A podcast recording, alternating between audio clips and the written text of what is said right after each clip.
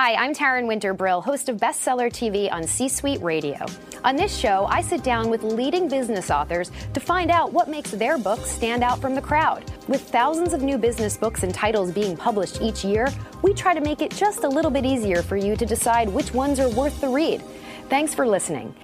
This podcast is part of the C Suite Radio Network, turning the volume up on business. Hi, everybody, and welcome to Bestseller TV. I'm Taryn Winter Brill. We're here with John T. Hewitt. He's the author of I Compete How My Extraordinary Strategy for Winning Can Be Yours. It's great to have you with us. Thank you. It's a great pleasure. I should say an honor. I mean, people may know you from Jackson Hewitt, Liberty Tax Service. These are household tax service names.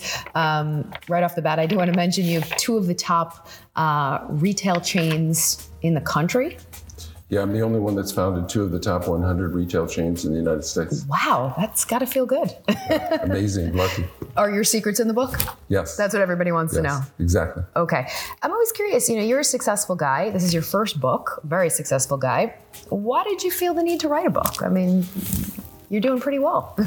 I'm a little bit different from in a number of ways, and yeah. I think one of my peculiarities is I like to change people and, and make them better. Uh-huh. So it's just an effort to pass it forward and improve our lives. Yeah, I mean, as I was reading the book, it's really refreshing because you really you are a guy who likes to give back, uh, which is I think really special in today's day and age. And obviously, you have you have a success and a recipe for winning, um, and some people would be pretty content with that. But it's nice that you, you'd like other people to win as well. I did note that you were a veteran of 47 tax seasons.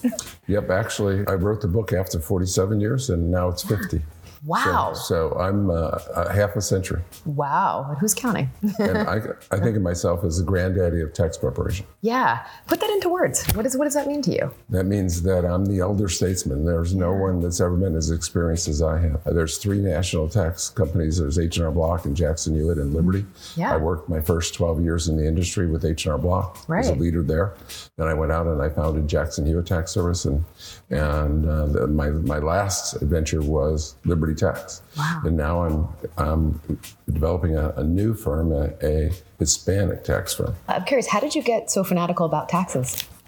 I was I was blessed that when I went to University of Buffalo, I was I didn't know what I wanted to do. I was going to be a mathematician, and I don't know what I would have done as a mathematician. I knew I was going to I knew I was going to be successful. I felt it, but I didn't know how that would happen. And my dad was a frustrated entrepreneur. I was born when he was a freshman at Michigan State and he had three wow. children before he graduated. And three so, children before he graduated? Right. Wow. So he wanted to be an entrepreneur. But he couldn't afford to. He had to raise a family. But by the time I was 20, he decided that that he was an accountant that we should buy an H&R Block franchise. So we called up H&R Block and said we'd like to open a franchise. They said, "Well, we're going to open a company store there in that town." Uh, why don't you have your son take our tax course and maybe he could work for us? I took the tax course, most interesting course I'd ever taken. Wow. Loved it. And uh, 50 years later, here I am. Here you are. I feel like it's not often I or anyone talks to someone who says it was the most a tax course was the most interesting course they'd ever taken. So it really resonated with you. I feel like it's in your DNA. So obviously, if, if your dad comes from that background, what did you love about taxes so much? What was it about it that that spoke to you and you said this is it for me? I guess there's a few things that that um, were, were, appealing. Uh, number one, it was helping people and change. I mean, people not only saving them money, but but giving them peace of mind. Number two, it was uh, back then, they didn't, not only didn't they have computers, they didn't have calculators. And I'm very, very wow. good at math. So yeah. the, there's a lot of math in doing a tax return. Okay. So that, that appealed to me. You mentioned something earlier, John. You said you knew you were going to be successful. You were good at math. How did you know that? I mean, that, that's an interesting thing to, to sort of envision. You know, I, I heard someone on the radio about 10 years ago talking about a chapter in her book it was called The Age of Bliss. Mm-hmm. And, and what she said is that children about seven, eight, nine years old, they lose their, their age of bliss, that they're beat down by their parents, their, their enemies, their friends. You can't do that. You can't do that. Right. You're never going to be president of the United States. You're never going to be super, Superman. You're never going to be, you can't do that. Mm-hmm. And I realized that I, I had an epiphany that they had never beat me down that I've never went into that. I've never fallen out of the age of bliss. who bliss. never beat you down. Anyone, okay. my, my teachers, my my friends, my enemies, my parents, no one ever was able to to take me out of that age of bliss. Interesting. So I've lived a life of a complete. Uh, I have a, a um, just a very very positive view of the future. Wow. No, I mean, it's, it's interesting you say that because my line of work going into broadcast journalism, countless people would say, "Oh, you can't do that. You can't do that." So it's it's absolutely true. I think it depends on um, you know what you want to go into. But I wonder if you would have experienced that. Somebody saying you can't do that. Do you think that would have affected you? I mean, there's no way of knowing, but well, well, people do that all the time. Mm-hmm. I mean, I have many naysayers that mm-hmm. even today say I can't do what I'm going to do. But I'm saying as a child, if if, you, if that, oh, was... that happened all the time. Yeah. Sure, I was. I mean, I, my philosophy is everyone tries to bring you back to average. Mm-hmm. No one wants you to. Don't get out of the box. Don't do it different. I mean, right. you need to stay in this path. Be safe and be careful. And mm-hmm. there's always those naysayers. Right. And to me, the, I'm driven by two things. One is the people that believe in me and support me, but almost as much by the people that tell me I can't do it. Right. I have to prove them wrong. The pain of defeat is way worse than even the joy of victory. Right. The, I mean, the joy of victory is wonderful, yeah. but the pain of defeat is way worse than, than on a scale of uh, just uh, on how important it is to me. Yeah, I'm curious. In your 50 years of tax experience, how has the industry changed? Has it changed much? I mean, well, or is it pretty cut and dry? I think there's been um, some major changes, obviously. Computerization has changed a lot. You know, when we tried to sell our software, my dad and I invented the first software for an Apple computer wow. in 1981. And when we tried to sell the software to H&R Block, which even then was a Fortune 500 company and a very, very successful company, they, they had been testing with IBM and Texas Instruments. And they said in an annual report in 1983, they wrote, People ask us why we don't computerize. We said, why should we? It doesn't save us any money. Customers don't care. We're never going to computerize. Okay. So that's how visionary the world was in 1983. So right. the advent of computers, we just embedded our system within computerization, and it enabled us to to grow the fastest growing, one of the fastest growing franchisors of all time. Yeah, and speaking of franchises, how many you mentioned off camera? You've sold five thousand. I brought in five thousand fran- new franchisees. Wow. So that's 5,000, more than 5,000 fran- uh, families because some of them are partners. So I've changed the lives of, of hundreds of thousands of people. Wow. I mean, when you look at your success, I know it's a cliche question, but what do you think you're doing differently? Well, I guess it's in this this story. When at each year we have a convention. Mm-hmm. At our convention, even with my experience, we break into groups and say, tell us how to improve our advertising, tell us how to improve our technical support, tell us how to improve our tax support. Right. Tell, and so we break into uh, dozens of different groups and say, tell us how to improve. And I, as CEO, in front of 2,500 people, I'll go into a group and say, tell us how to improve. Yeah. And we write every idea down. And at, then, then after that, we meet with our franchisees and executives mm-hmm. and say, what are we going to change this year? What are we going to change in the future? And what are we never going to change? And we then we republish that to the field. The, the opposite of that is that you just go and preach to franchisees. The average CEO in this industry has two years experience, and I have 50. Right. So the others, they preach to the franchisees and they don't listen to them. Mm-hmm. After 50 years, I'm still listening to, still to listening. the customers. Yeah. And they're not listening to their customers. Well, right. I think it just comes down to complacency. When you when you reach a certain level of success, oh, I've got it down pat, don't fix it if it's not broken. But what you just said is everything. You have to listen. Which what can we change? What can we improve upon? Because especially now in this digital world we live in, things are changing moment to moment. Things have probably changed in the last five minutes since I started speaking to you. That's so. that's a great point. To to be the best at your at your business, you have to have the best system. To have the best system, it has to be improving, mm-hmm. and that's not widely b- believed or understood. That you have to continue to improve your system if you're going to have the best system. Right. C-suite radio. Do you find yourself caught by surprise when you have these conventions and say, "What can we improve? What can we change?"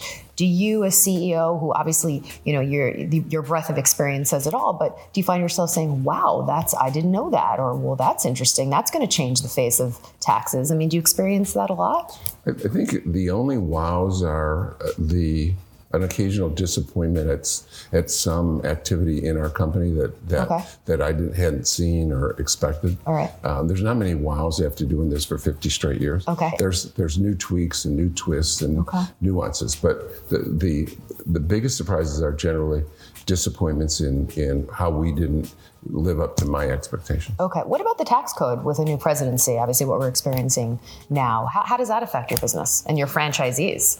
Well, in 50 years of doing taxes, it's been different for 50 straight years. Mm. So uh, I, I say thank you, Congress. Thank you, President. Thank you, IRS. Thank you, tax courts. It's always ever changing, and and that's Keeps a on your toes. that's a big reason that drives people to pay a preparer. So, when you sit down to write a book like this, John, with 50 years of experience, uh, curious about your process. How did you start? How did you decide what to include, what not to include? How does it work? I wanted to include the journey Mm-hmm. of. Uh, I wanted to include the mistakes because the, I read recently that people with my experience have made more mistakes than people at your age have even tried.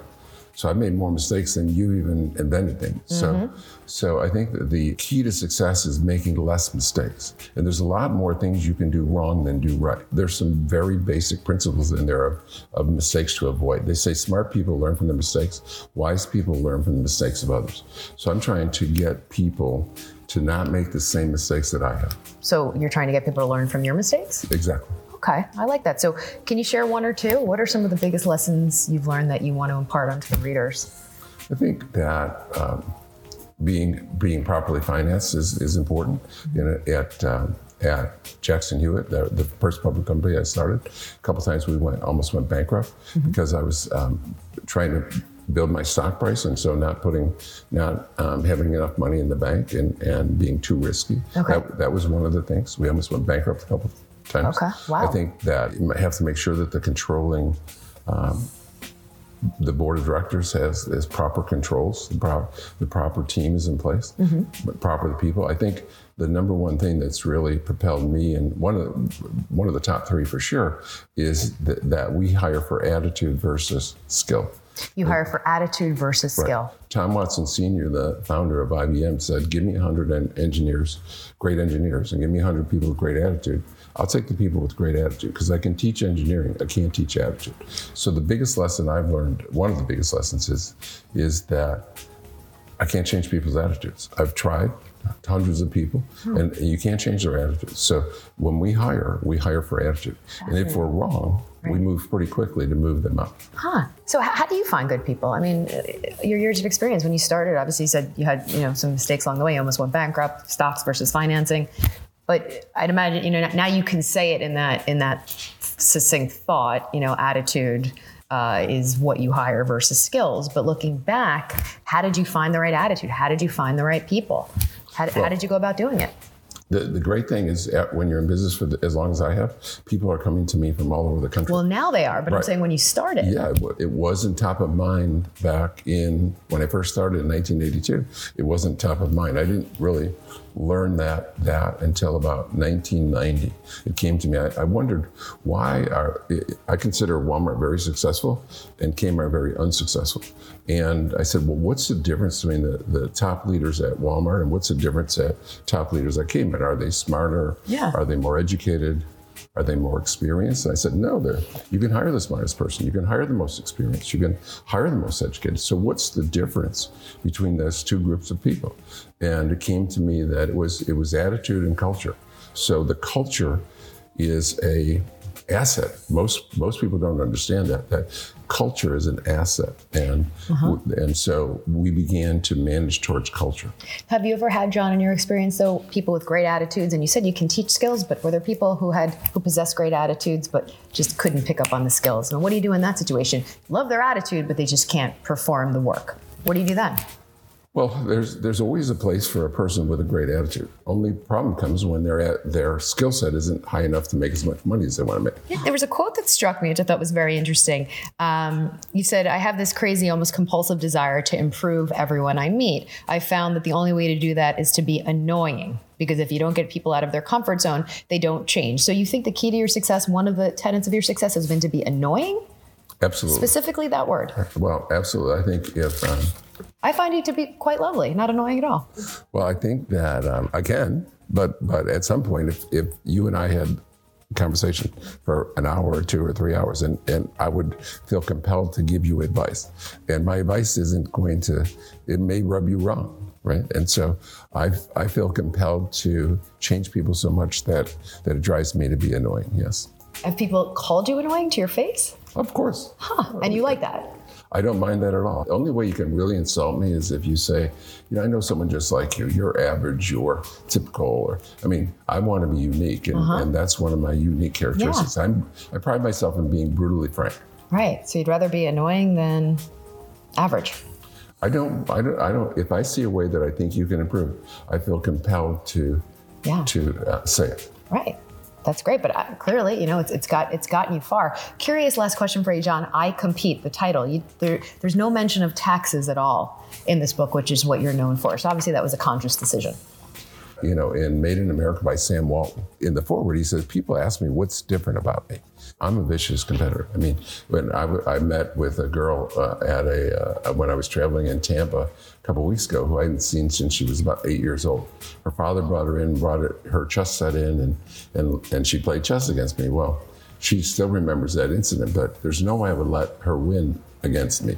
So uh-huh. whether it's whoever I'm playing, whatever I'm doing, whether we're even discussing, we're discussing, yesterday we're discussing who said give me liberty or give me death, mm-hmm. right? I mean, just in discussions, in card playing, I'm a life master bridge player, life master chess player.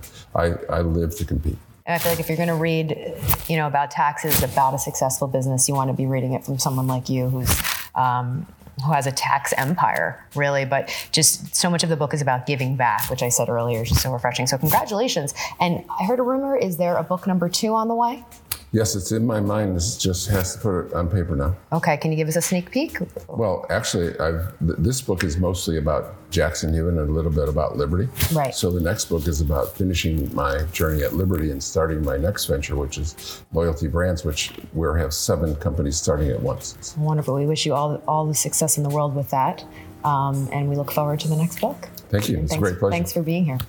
If you'd like more information on the book, just check out our website, c-suitebookclub.com, c-suitebookclub.com. I'm Taryn Winter Thanks for watching. We'll see you next time right here on Bestseller TV. This podcast is a part of the C Suite Radio Network.